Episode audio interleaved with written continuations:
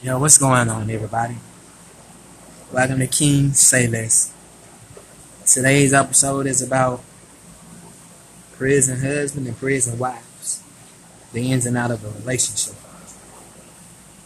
When your significant other get locked up, it's one thing to be in county. Sure, anybody can hold you down when you're in county, but it's another thing once you catch that time and you head down the road. That's when you learn who really in your corner. Whether it be family, friends, uh, ex-girlfriend, uh, a cut buddy, a girlfriend, a wife, or anything. Motherfuckers will really show their true colors. It's even worse when it's your wife. You do everything to try to make them happy, and nothing, nothing you do is accounted for in those times of being upset. Sure, when they're not mad, they see it all, they hear it all, they appreciate it all. But the second they get mad, nothing you do is enough. You're not trying enough, but they want you to just come home. They're insecure, they get mad at you for little shit, and when you do the same, you're tripping. When your significant other chooses to keep niggas' numbers secret from you, when they've had past dealings, when they choose to lie to you by circumstances and situations and peoples, when attitudes come out of the moments and they get upset and they do miscellaneous bullshit, you start to get in your head when they play jokes about cheating or leaving or telling you you're not nothing and you can do your time by yourself, it starts to fuck with your head. Being behind these walls, those are not the type of games you play with your significant other. When you love each other, you love each other through thick and thin. You stick it out. You don't play. You don't pick anybody over your family.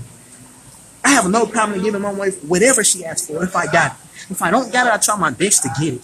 If she wants something done, it's done. But when you can't get the same thing in return, you have to take a moment and sit down and ask yourself, is this really worth it?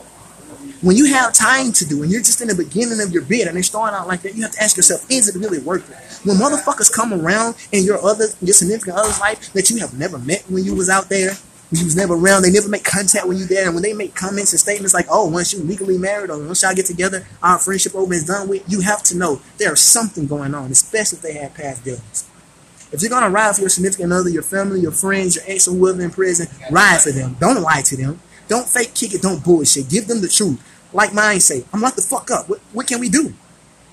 You're gonna play your games, you're gonna do you. But at the end of the day, you gotta ask yourself and remember, if they don't got a life sentence, one day they will be home. And everything that you take them through, everything you put on them, everything you do to them, even if you think you're hiding it in the dark, God has ways of bringing it out. So when he talk to somebody else, he fuck somebody else, he go see somebody else, he got a nonchalant, I don't give a fuck, fuck you attitude, and he leave. That's not just him tripping. That's God's way of placing something on his heart to reveal some shit you don't deal whether you tell him or not, and that's why he walked away. This is just the first episode of Men and just speaking a piece of my mind. Periodically, I will be bringing other folks in to speak. Why?